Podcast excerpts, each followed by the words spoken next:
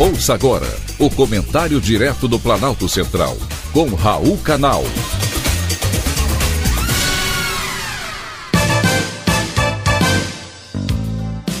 Queridos ouvintes e atentos escutantes, assunto de hoje: fenômeno Ian. Esses fenômenos atmosféricos vão sempre ser um desafio para cidadãos e meteorologistas.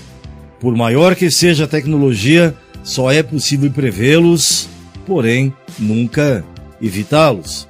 E o Ian está aí para desafiar os estudiosos a propósito desse assunto pela sua instabilidade.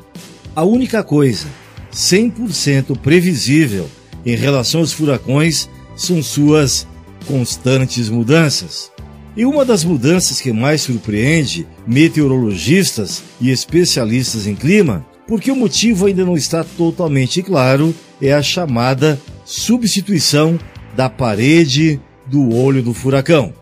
É ele que muda o efeito de um ciclone quando atinge a terra firme.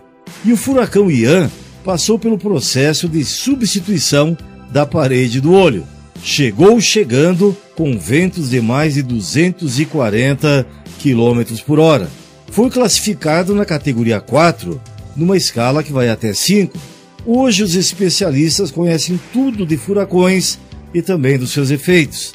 Porém, o máximo que conseguem fazer é alertar os moradores por onde ele passa para evitar estragos maiores, com perdas de vidas humanas. Ian fez estragos na Flórida e em Cuba, provocou inundações, destruiu casas, deixou moradores ilhados. Ver as imagens por onde Ian passou deixa qualquer um estarrecido.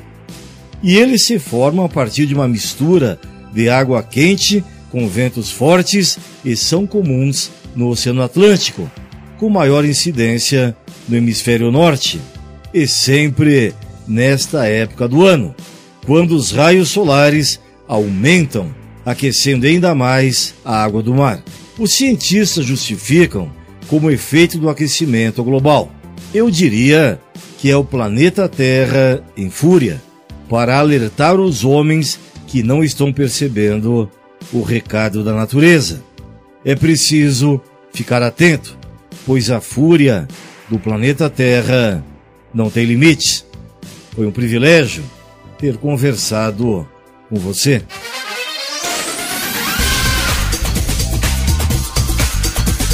Acabamos de apresentar o Comentário Direto do Planalto Central, com Raul Canal.